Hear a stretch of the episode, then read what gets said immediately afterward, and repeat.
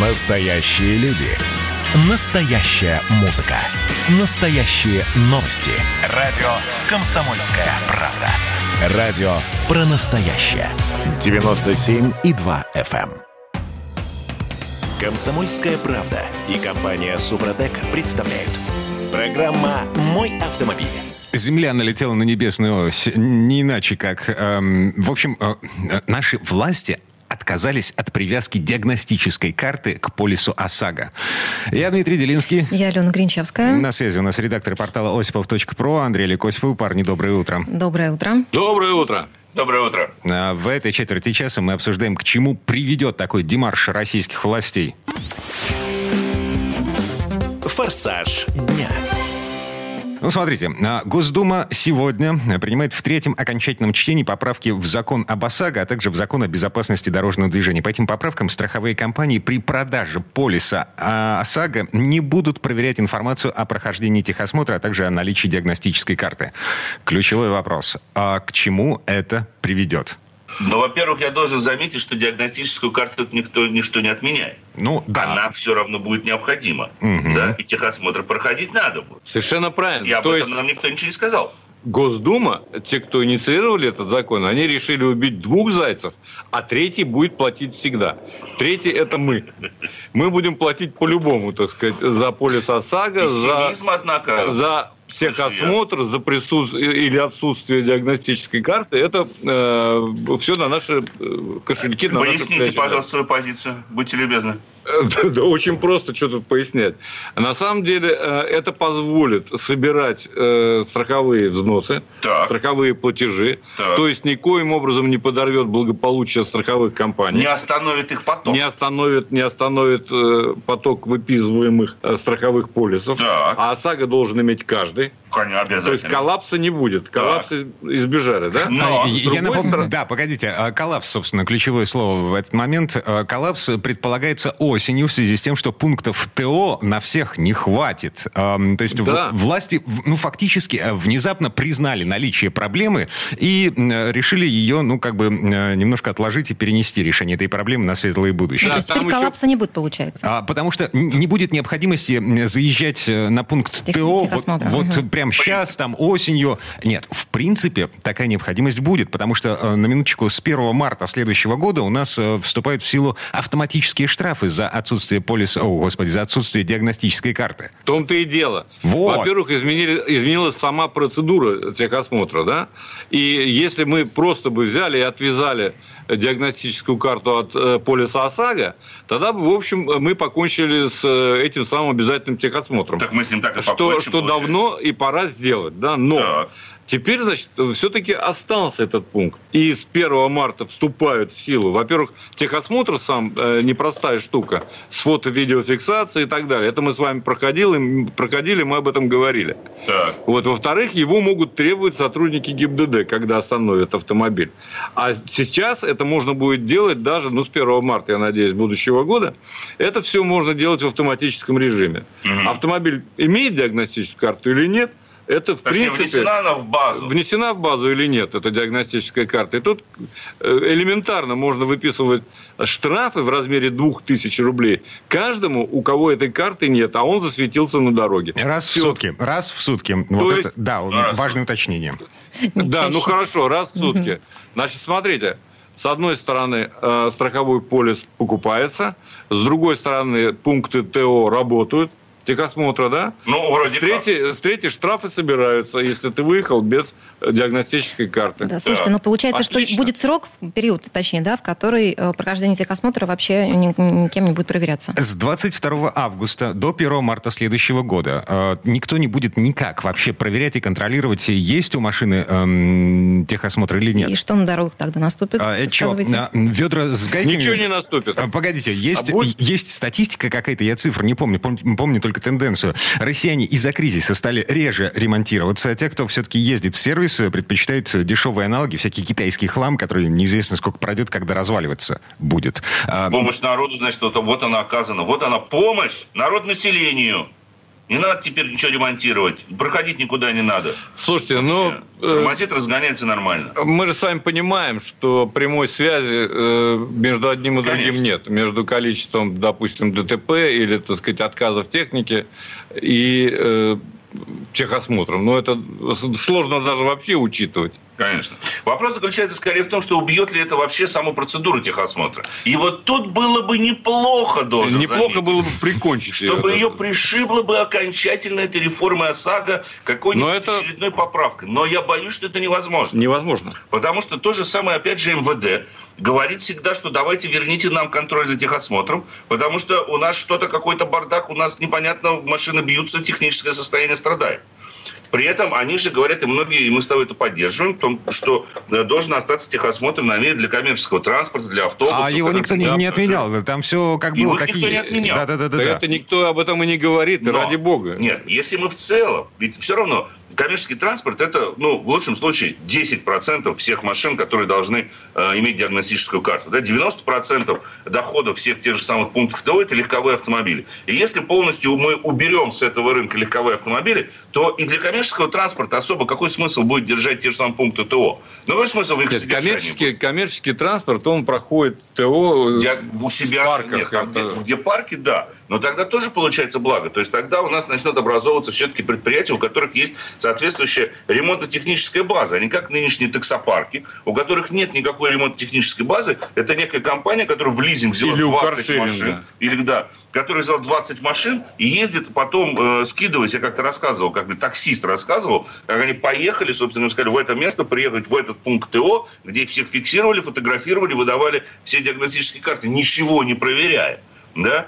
То есть ну, тогда, получается, останутся у нас в этом смысле, это еще и некий такой, ну, если хотите, фискальный, наверное, хотите, не фискальный инструмент для создания других Но вы знаете, действий на рынке. Вы знаете, я еще хотел бы сказать, что, в принципе, из-под воль готовится другая система, на самом деле, что техосмотра. Я имею в виду недавнее решение э, поручить э, сотрудникам ДПС, ГИБДД контролировать, контролировать техническое состояние, состояние автомобиля. Они вот. имеют право. Э, может быть, вот в купе все эти вместе э, инициативы, они позволят в итоге отказаться от э, формального ТО. Но почему? Потому Возврат что контроль же отчасти это и есть желание МВД вернуть себе саму процедуру ТО и контроль за техническим состоянием автомобиля. Возможно, но... Или ты не хочешь делать между этими, если ты считаешь, что они... Я считаю, что автомобили должны обслуживаться на, в дилерских центрах. Нормальными руками. Нормальными руками. Да. И дилерские центры должны выдавать, э, там, если нужно, диагностическую карту. Согласен. Вот Или и... просто ставить где-нибудь отметку о том, что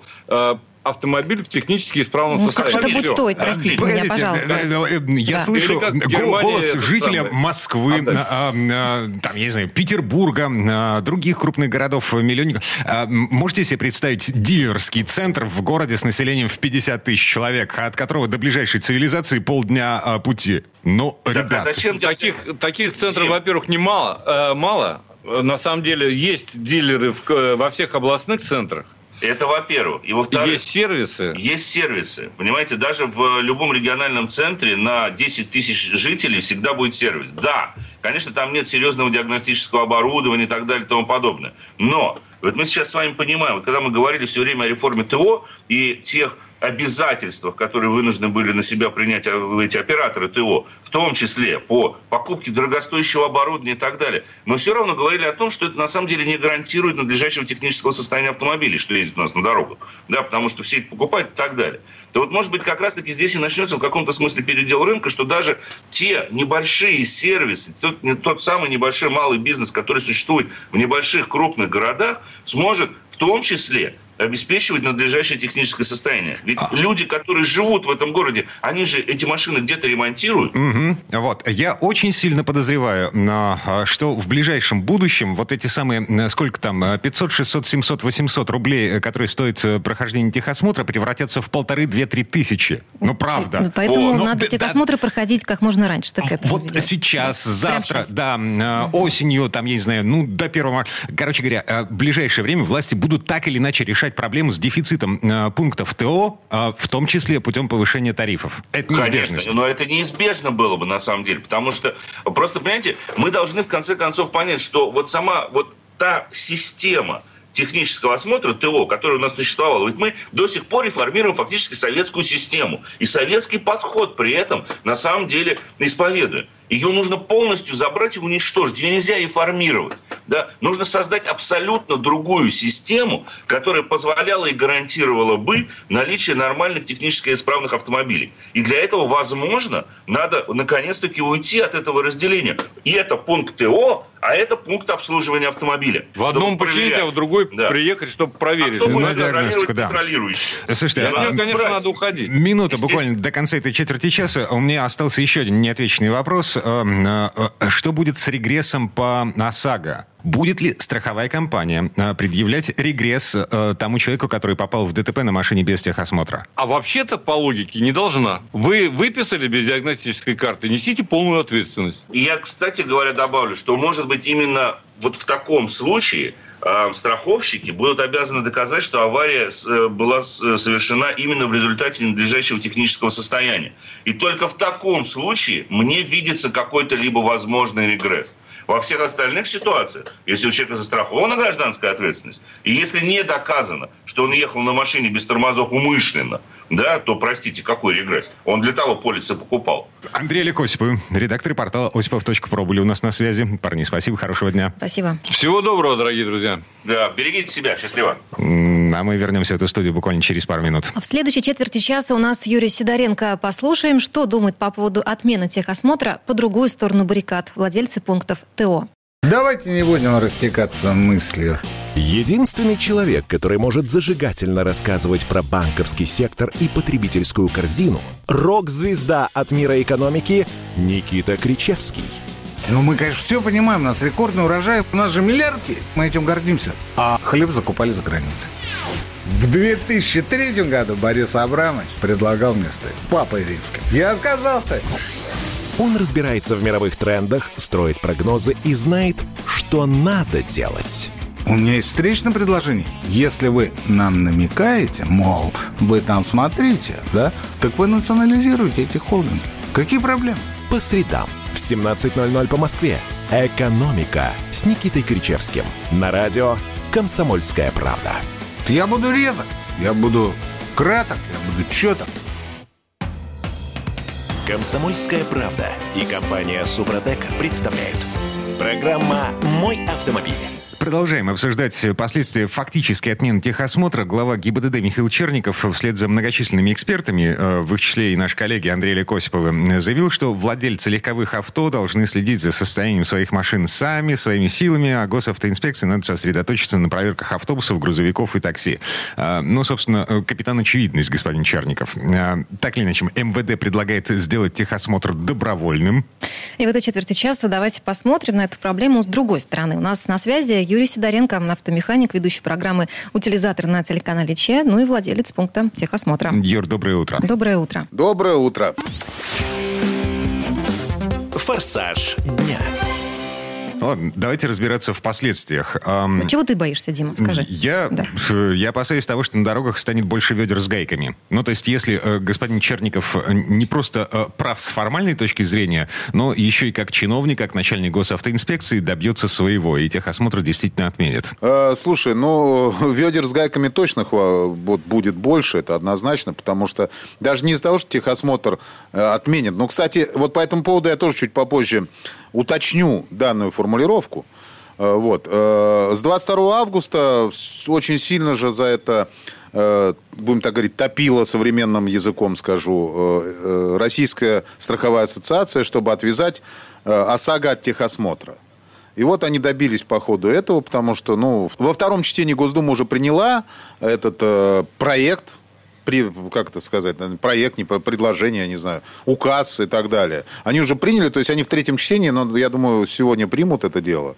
Я, и, и, я, я надеюсь, наверное, хотя не знаю, правильно это или нет, потому что очень много неточностей во всех этих делах. Да, э, вот нам сейчас такие розовые очки всем одели конкретные. Техосмотр отменили, все говорят, и ОСАГО отвязали от диагностической карты, от техосмотра. То есть все классно для нас. Ну, и же надо... Ну да, жизнь упрощается, конечно, так-то. Ну, да, вроде как упрощается. Только розовые очки надо снимать иногда и посмотреть, что происходит ну, в реале. Ну, хорошо, давайте, давайте снимать розовые очки. А, а, объясните, Юр, ну, вот, собственно, Юрий Сидоренко, владелец пункта техосмотра, а, человек, который стоит по другую сторону баррикад. А, объясни нам, что происходит? Почему мы а, ну, должны опасаться вот таких перемен, такой революции? А, ну, с точки зрения владельца пункта техосмотра, сразу скажу, что я даже не буду сейчас ничего обсуждать, потому что а, нас всех э, очень сильно нагнули с этим. Вот, то есть люди вложили денег, э, мы, мы вложили денег на то, чтобы переоборудовать, подготовиться к реформе. Естественно, все это дело э, уходит в непонятно куда. Я стану сейчас э, и буду говорить с точки зрения а, обычного автолюбителя, которому сказали, что техосмотр это дело добровольное. Его не отменили, ребят. Вот это самый важный момент. Сказали, что добровольное дело. А мы же прекрасно понимаем, что, как сказал э, Черников, автолюбители заинтересованы в исправности своего автомобиля, поэтому должны проходить техосмотр Юрий, добровольно. маленькая поправка. Ответственные автолюбители в этом заинтересованы, а все остальные? А, ну вот ответственные. Он считает, что все ответственные автолюбители. Угу. То есть все должны следить за техническим состоянием и так далее. Вот. То есть его не отменили. То есть формально его не, он не отменяется. Просто добровольно проходить его надо будет. Но Э, сразу же двигаемся дальше. Реформа техосмотра, она же запустилась. И штрафные санкции по поводу технического, э, то есть отсутствия э, техосмотра, они же с 1 марта 2022 года так и начнут действовать. Да, я напомню, это все в автоматическом режиме. Значит, э, проезжаешь под камерой, вот тебе письмо счастья. Если эм, э, номера твоей диагностической карты нет в базе Я и 100. Но э, это все э, отменяется вот точно так же, как и вводится. То есть Госдума собралась э, и за 15 минут понажимала на кнопки и отменила. Я надеюсь, что это отменит. У нас же также уже отменили э, транспортный налог, насколько я помню, который привязали к топливу, а потом мы его продолжаем также платить. Ну, мы же это помним. Обещать не значит жениться. Вот. Эм, но эта история, ну, как бы немножко про другое. А здесь же э, вот эти самые штрафы за отсутствие э, диагностической карты, ну, их будут оспаривать, и, и государство будет выглядеть в, в этой истории, ну, уж совсем некрасиво. Я думаю, что отменит эту, эту статью административного кодекса. Эм, Я тоже на это очень надеюсь, что ее отменят, но пока, пока факта отмены нет, и про это никто не сказал. То есть сказали, что делают техосмотр добровольным, но его не отменяют. Дальше со страховщиками тоже интересная история. Понимаете, какая штука? У них же так и остался пункт в положении ОБАСАГО по поводу того, что они могут выставить регрессный иск виновнику ДТП в случае, если у него машина была технически неисправна. Я тут разговаривал со всякими знающими людьми по этому поводу. Говорят, что, э, во-первых, правоприменительной практики практически нет, а во-вторых, э, это страховым компаниям придется доказывать, что авария произошла именно из-за ненадлежащего технического состояния машины. Что, что сложно доказать? А, вообще, да, сложно доказуемо доказуемо? Ну, как бы не так это сложно доказуемо, но можно доказывать. В любом случае. Это нужно доказывать будет. Я надеюсь, что так оно и будет. То есть, пока, опять же таки, это нигде не написано. Это нигде не написано, это все на словах. Но кто-то сказал, а дальше-то официальной бумаги нет. Вот что за, за что я беспокоюсь. Вообще, честно говоря, изначально, я про это уже говорил не раз в эфирах, по поводу того, что ОСАГО вообще никак не должно было быть привязано к техническому состоянию автомобиля. То есть это вообще, вообще неправильно. Потому что ОСАГО – это гражданская ответственность перед третьим лицом. Ты сам свою ответственность страхуешь на определенную сумму. И она от технического состояния никак не зависит от автомобиля. Не, но предполагалось, что страховое сообщество э, будет следить за тем, что автомобиль действительно прошел э, технический ну, осмотр. Да, и какие машины выезжают на дороге наши, да, да, да, да, да. Угу. А, ну, ну, потому что приду, при, а, отдавать это госавтоинспекции чревато, а, потому что опыт такой был, опыт негативный. Придумывать какое-то новое ведомство, которое будет следить за тем, чтобы люди заезжали на пункты ТО регулярно. Очень дорого, да? Ну, городить огород э, посреди... Э, и придумали, ну, вот есть же э, ведомства, связанные с, с автомобильной отраслью. Вот Союз автостраховщиков. Давайте сделаем так, чтобы страховое сообщество следило. Придумали, попробовали. Не сработало, не покатило. 85% автомобилистов в России как покупали диагностические карты, так продолжают покупать диагностические карты у государства закончились идеи Ну, правда. То есть а... Не думают, чтобы такое еще придумать, ты вот к этому Ну, как, ну, уже и... думали, думали. Так они придумали. С 1 марта же запустили, только не запустилось ничего. Ничего не получилось что, из этого, потому да, что это потому... надо отрабатывать такие вещи. Это сложные вложения очень большие. Что мы имеем в итоге? Значит, во-первых, Госдума сегодня рассматривает, ну, такой немножко бессмысленный законопроект. А, впрочем, нет, смысл-то в нем на самом деле есть. Отвязать эм, полис ОСАГО от диагностической карты.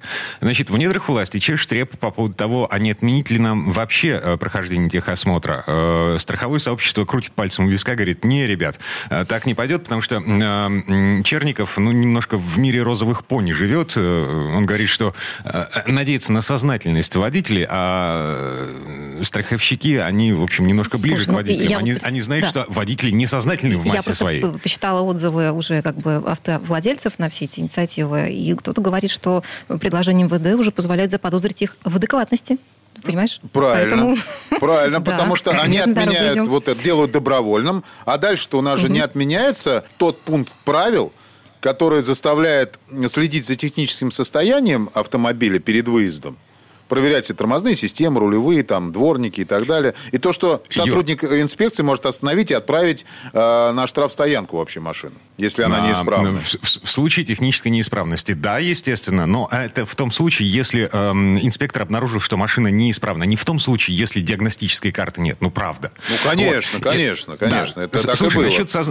насчет сознательности. Есть совершенно гениальная идея, я, правда, не знаю, как она будет реализована на практике, но ужесточить ответственность э, для э, владельцев машин в том случае, если ДТП произошло из-за технической неисправности. Для того, чтобы э, стимулировать нас с вами к тому, чтобы следить за э, автомобилями. Ты знаешь, я, наверное, это даже поддержу, но опять же таки, надо, это, как ты говорил, надо будет доказать, что это из-за технической неисправности. Ну, конечно, если заклинил, заклинил руль, то это заклинил руль. Вопросов нет. То есть понятно, что здесь техническая неисправность. Да, я согласен, за это надо у, а, ужесточать ответственность. Владельцы автомобилей, которые никакие, которые сейчас вот реально не смогли бы пройти техосмотр, они бы не смогли пройти, потому что не потому что они старые, нет, а потому что просто они разрушены. Вот как у меня в программе, которые снимаются машины. Они не должны ездить по дорогам, это неправильно. И вот эти все фразы про то, что, может быть, это последняя машина у человека, он там не может ее собрать и сделать, э, там у него денег не хватает. Дорогой мой, если ты можешь себе позволить ездить на автомобиле, значит, тебе надо найти деньги на то, чтобы его обслуживать. Это правильно. Если ты не можешь этого сделать, продай эту машину, эти деньги потрать на себя, купи себе новые ботинки и ходи пешком. Это нормальная ситуация ситуация. А не надо устраивать вот такие поездки, когда люди тормозят. Передо мной вот месяца полтора назад машина оттормаживалась. Я думал, в меня влетит, реально. Как он вывернулся, я не знаю. Ну, хорошо, еще в сторону отъехал и заранее затормозил. У него просто одно переднее левое колесо только тормозило. Это нормальная история? Нет. Короче, а, у меня такое ощущение, странное ощущение, неприятное ощущение. Власть перекладывает на нас с вами ответственность. Э, Похоже на, на то, Дим. Я с тобой соглашусь здесь. Продолжаем следить за тем, что происходит в недрах нашей власти в связи с техосмотром. Потому что на самом деле решение об отмене, э, ну, поправлюсь, решение о том, чтобы сделать техосмотр добровольным, оно еще не принято. Вот. Просто э, на самом... Пока это просто предложение. Предложение. оно прозвучало. Да. Оно прозвучало на самом высоком заинтересованном уровне. От тех людей, от которых мы такого не ожидали. Глава ГИБДД Михаил Черников заявил о том, что все, ну, ну надо признать э, то, что система техосмотра в нашей стране в принципе не работает. Ладно, э, Юр, спасибо тебе, хорошего дня. Спасибо. Пожалуйста, до свидания. Юрий Сидоренко, автомеханик, ведущий программу «Утилизатор» на телеканале «Че был у нас на связи». Мы вернемся буквально через пару минут. В следующей части программы к нам присоединится Федор Буцком. Поговорим о том, кто же ответит за повреждение автомобиля самокатом. Следствие утверждало, что он стрелял в Чубайса. Два года он провел в Кремлевском Централе и добился своего полного оправдания – Радио «Комсомольская правда» и адвокат-писатель Иван Миронов представляют проект «Линия защиты». Передача о том, что безвыходных ситуаций не бывает. Обсуждение самых острых тем недели, неожиданные гости, общение со слушателями и невероятные истории от ведущего, которые произошли с ним на самом деле. Все это «Линия защиты» Ивана Миронова – Слушайте каждую пятницу в 6 часов вечера по московскому времени. Комсомольская правда и компания Супротек представляют. Программа «Мой автомобиль». Больное место обсуждаем в этой четверти часа. Я не знаю, как, как назвать, любимый мозоль или... Короче говоря, электросамокаты. Ну вот. А, особенности э, нашей с вами жизни, нашего с вами сосуществования с электросамокатами на дорогах. Э, я Дмитрий Делинский. Я Алена Гринчевская. Федор Буцко у нас на сейфе. Доброе утро. Доброе утро. Доброе утро. Доброе утро, друзья. Вопрос такой. Собственно, кто будет отвечать э, в том случае, если мы столкнулись с самокатом? Электросамокатом, в частности. Пробуксовка дня. Ну что? Федор, у вас нет электросамоката случайно? Может, у меня нет электросамоката да. и не будет электросамоката. И я даже брать его в аренду не буду электросамокат. Вот еще обычный самокат, это угу. меня больше устраивает. Я, я не самокатчик точно. А еще я понимаю, когда ты сам себя приводишь в движение, там, крутишь педали, толкаешься ногой, ну, хоть бы на скейте едешь, это мне как-то понятнее, на роликах замечательно. Но езда, значит, на электросамокате, как-то она мне не пришлась по душе. Ну, суть тут не в моем отношении к электросамокатам, а в том, что делать, если вы приходите к автомобилю, а у вас царапина, вмятина, повреждение какое-то на машине.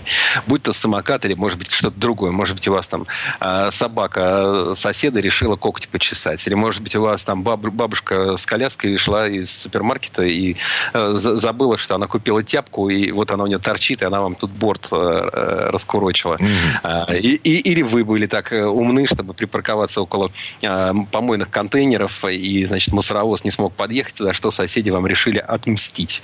Да, вот что, что со всем этим делать, когда это, произошла авария это, во, во дворе на парковке? Это не дорожно-транспортное происшествие. Ну, смотри, а, то есть если во дворе дома происходит вот такая, так сказать, а, авария, ну, там, ДТП, ну, дорожная или она транспортная, ну, допустим, у вас появилась там царапина, скол или вмятина на парковке. В принципе, все это последствия аварии. Если в этом участвовал два автомобиля были, да. А если э, там сосед, например, припарковался и дверь так неаккуратно открыл, что вот поцарапал ваш автомобиль, это тоже называется дорожно-транспортным там, происшествием. А в этом случае там более-менее понятно, но есть какая-то устоявшаяся процедура, то есть если ну, виновник там молодец и а, остался, дождался, оставил номер телефона, пришел, признался и так далее, то ну тут, тут в общем, все более-менее понятно. Вы сообщаете в ГИБДД, фотографируете там свои эти автомобили, рисуете схему, э, и вам по телефону объясняют, куда поехать и, значит, как, как оформить ДТП. Угу. Получаете справки, обращайтесь в страховую компанию там, и, и так далее. Э, хорошо, если нет разногласий, тогда, в общем, можно даже без участия ГИБДД, соответственно, вот это извещение об аварии а, вдвоем с виновником заполнить, подписать, и важно не забыть в течение пяти дней его отвезти в страховую компанию. А еще важно в тот же день позвонить с свою страховую, свою страховую и сообщить о факте повреждения. Это важно. А не тяните, потому что потом можете отказ получить. Хуже, если, соответственно, человек э, скрылся, э, не признался, пытался уехать и так далее. Понятно, что никто в ГИБДД всерьез э, там, в полиции искать не будет, и, в общем, тут многое в ваших руках. А, собственно говоря, опрос свидетелей возможен, камеры видеонаблюдения, может быть, консьерж, может быть, объявление на столбе. Федор, сразу вопрос, но вызывать ГИБДД смысла нет. Вот я вышла, увидела вмятину на двери, я не знаю, честно говоря, характер повреждений, кто это, велосипедист меня въехал, или бабушка с тяпкой, либо там какая-то машина. Нужно вызывать ГИБДД, все равно, нужно да? все фотографировать, угу. они должны приехать, должны оформить э, случившееся в качестве дорожно-транспортного происшествия и передать это дело в отдел розыска. По идее, ну, понятно, что никто искать не будет, а через три месяца вообще это дело спишут. Поэтому, угу. ну, вот нужно самому прилагать усилия. И, ну, бывают редкие случаи. У меня тут у знакомой была забавная история. Она э, была в дилерском центре, там, немецкий автомобиль, это не там, сибирский город. Значит, э, она приехала в магазин, подходит к автомобилю, к ней подходит мужчина. Говорит, девушка, у меня для вас две новости. Одна хорошая, одна плохая. Вот. Плохая в том, что у вас порог замят. Она смотрит, да, действительно замят. Она говорит, а хорошая в том, что я видел, как его замяли. Э, вы три дня назад были, значит, в дилерском центре таком-то, э, и я тоже там был, и видел, как э, сотрудник техцентра вывозил вашу машину, значит, в зону приемки там на мойку и влетел порогом, значит, на бордюр, на бордюр налетел. Вышел, посмотрел, махнул рукой, сел и уехал. И ничего никому не сказали. Типа, если что, я готов свидетельствовать, вот мой телефон, пожалуйста. Девушка позвонила, значит, в самый техцентр, те говорят, так, мы сейчас разберемся. Подняли запись видеокамер, там, естественно, все обвешено камерами. Действительно, нашли видеосъемку происшествия и, ну, предложили ей, во-первых, ремонт, во-вторых, там какие-то бонусы в виде там бесплатного техос, техобслуживания. Прекрасно. Ну, тут как бы решение проблемы само пришло, значит, к ней вместе с осознанием проблемы. Ну, естественно, случай уникальный. Ну, повезло а, на самом вот, деле. Ну, это же могло ну, повезло, бы да, повезло, угу. потому что, конечно, рассчитывать на это не, немного, поэтому если вы видели у себя повреждения, соседи, наружные видеокамеры, э, можно запросить в управляющей компании или там в ТСЖ, как это у вас происходит. Э, можно посмотреть, нет ли у соседних машин видеорегистратора на лобовом стекле, не висит ли у кого. Потому что если висит, они часто пишут и во время парковки, то есть можно к ним обратиться и тогда узнать, кто же был виновником аварии. Дальше уже нужно с ним э, разбираться. У вас есть тут козырь, потому что если виновник оставил место ДТП, его за это по закону лишают прав на полтора года. Так что, в общем, если он в адекватном состоянии находится, то у него есть э, все основания для того, чтобы возместить вам ущерб без там Э, привлечения полиции. Ну, вот, э, вот такой момент. А вот если, допустим, не было автомобиля, да, был вот этот электросамокат, были дети, которые катались там на велосипеде и так далее. Во-первых, давайте начнем с того, что они тоже все отвечают. Да? То есть, в принципе, любой, кто испортил там чужое имущество, он за это отвечает.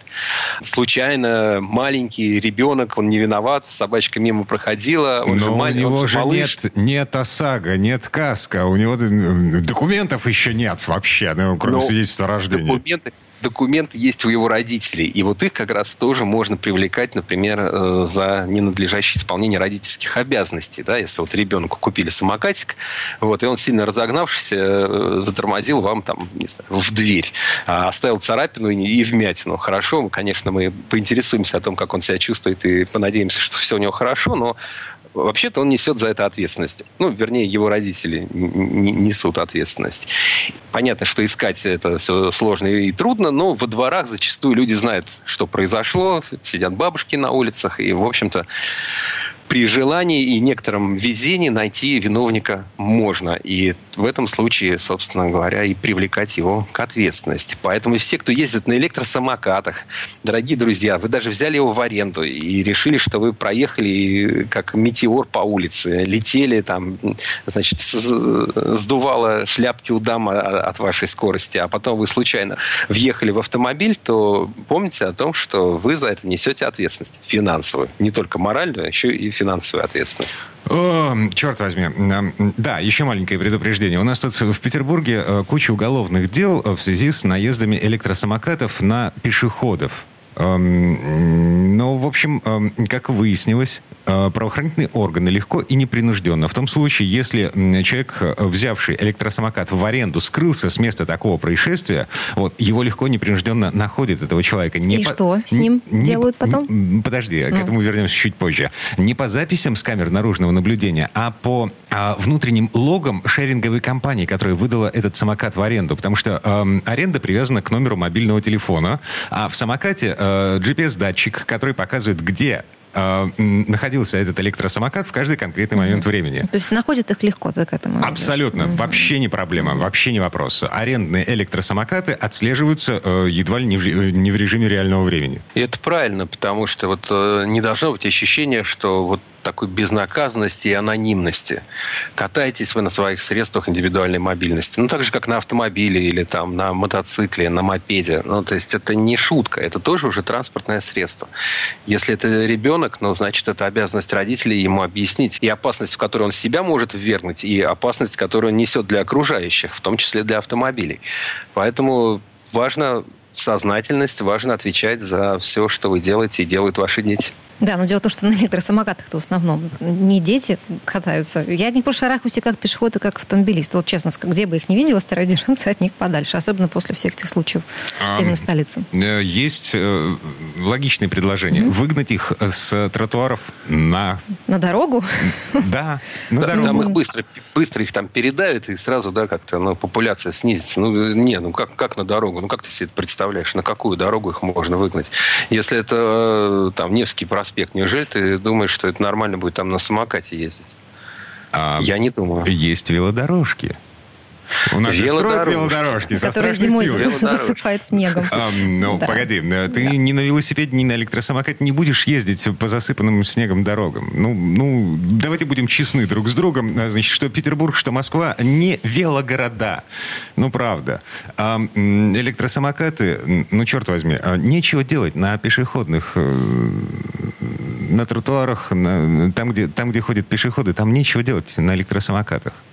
Вопрос скорости передвижения. Если он едет примерно со скоростью чуть быстрее пешехода, то это, наверное, нормально, да, он хорошо владеет. В чем э, смысл? там, В чем смысл ехать на электросамокате со скоростью чуть быстрее пешехода? А я вообще не понимаю, в чем смысл езды на электросамокате. Ну, на обычном самокате это какая-то физическая нагрузка. А зачем э, ездить на электросамокате, для меня, в принципе, загадка. Но А, это, быстро- что называется, мое частное мнение. Быстро добраться из точки А в точку Б, но при этом с минимальными э, физическими усилиями. Вот, собственно, и все. То есть это не машина, эта штука позволяет тебе, э, там, я не знаю, около станции метро ты берешь в аренду электросамокат и едешь до офиса по тротуарам. Со скоростью... На- Да. Ну да, с какой, да, скорости. Эм, В общем, отдельная тема для разговора. Э, э, Время этой четверти часа подошло к концу. Федь, спасибо, хорошего дня. Спасибо. Всего вам доброго, будьте аккуратны. А мы вернемся в эту студию буквально через пару минут. В следующей части программы у нас журналист и летописец мирового автопрома Александр Пикуленко. Послушаем историю о синей птице, которая била рекорды скорости для автомобилей в середине прошлого века. Просыпайтесь, вставайте, люди православные! В эфире радио «Комсомольская правда». Я Сергей Мордан. Прогноз на 21 год вас не порадовал, я надеюсь. Конвойные в белых тулупах, лающие овчарки, прожектора шарят по белой пустыне. Давайте уже вот по-нашему, по-русски скажем. Врагам и изменникам Родины нет и не будет пощады. Руки прочь от Егоды. У него нашли огромный дилдо в шкафу. А вообще он отмазывал заключенных и пил с ними коньяк. Каждое утро в 8 часов по Москве публицист Сергей Мардан заряжает адреналином на весь день.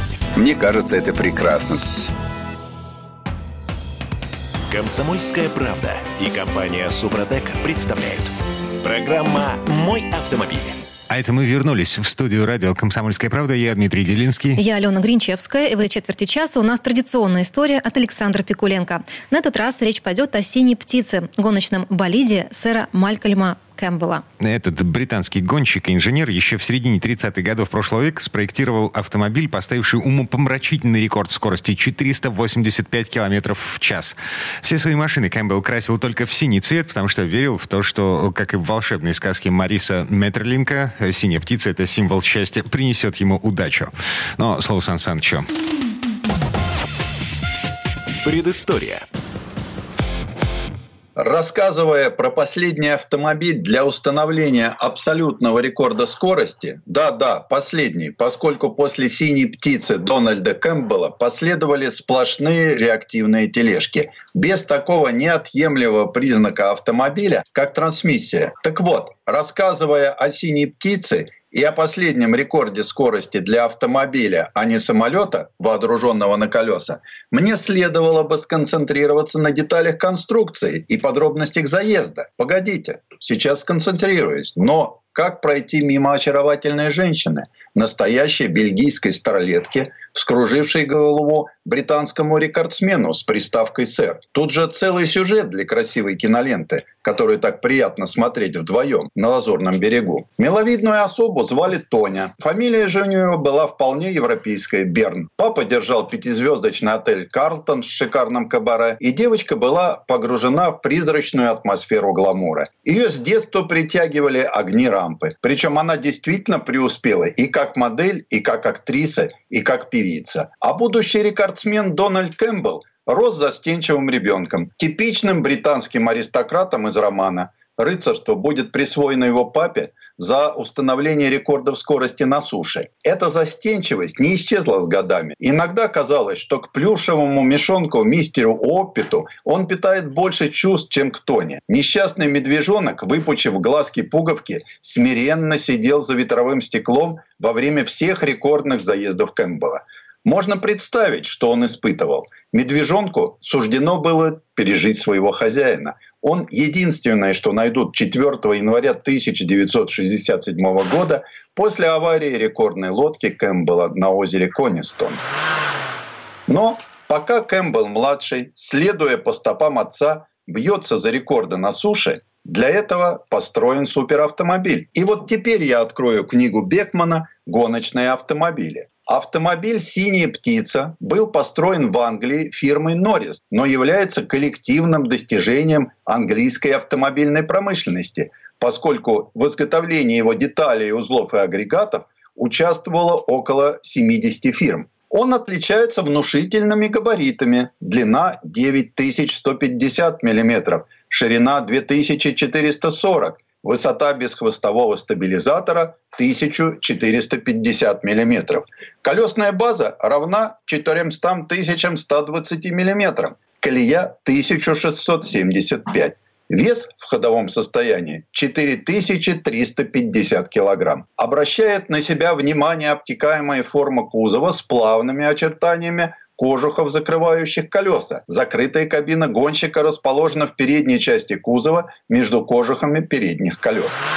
Большой наружный диаметр шин 1320 мм необходим во избежание перегрузки протектора покрышек центробежными силами, которые с увеличением числа оборотов колес при меньшем диаметре достигли бы недопустимых значений и могли бы привести к разрушению шины. По тем же соображениям принята толщина протектора, равная лишь полмиллиметру, хотя этим обусловлена малая долговечность шин. В этом месте я прерву уважаемого Вильгельма Вильгельмовича Бекмана, нашего первого теоретика спортивных автомобилей. Большой наружный диаметр делается не для компенсации центробежных сил, а для уменьшения нагрева опорной поверхности шины – большая поверхность при той же частоте вращения лучше рассеивает тепло. Кроме того, ниже удельная нагрузка на колесо. В дальнейшем на ракетных тележках и вовсе откажутся от резиновых шин в пользу алюминиевых ободьев. В качестве силового агрегата использована авиационная газовая турбина Bristol Sidley Proteus.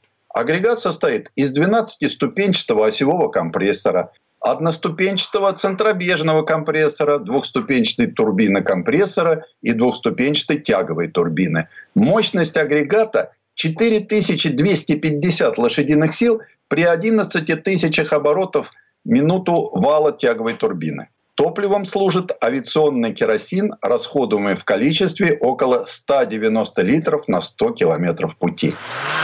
Тормозная система автомобиля состоит из дисковых тормозов на внутренних концах ведущих валов колес, воздушных тормозов в виде поворотных панелей на хвостовой части кузова и тормозного парашюта. Управление тормозами производится с помощью пневматического привода. Колеса автомобиля дисковые с разъемными ободьями. Камерные шины имеют сравнительно невысокий профиль и работают с высоким внутренним давлением. Далее Бекман заостряет внимание на такой детали, как проецирование. Он пишет проектирование. Показания акселерометра и спидометра на лобовое стекло, чтобы гонщик не отвлекался от дороги. Дональд Кэмпбелл пошел на штурм рекорда в Америке на соляном озере Бонневиль в штате Юта, обладающим идеально ровной поверхностью. Сегодня это мекка для рекордсменов в разных классах – в том числе и старинных автомобилей и мотоциклов.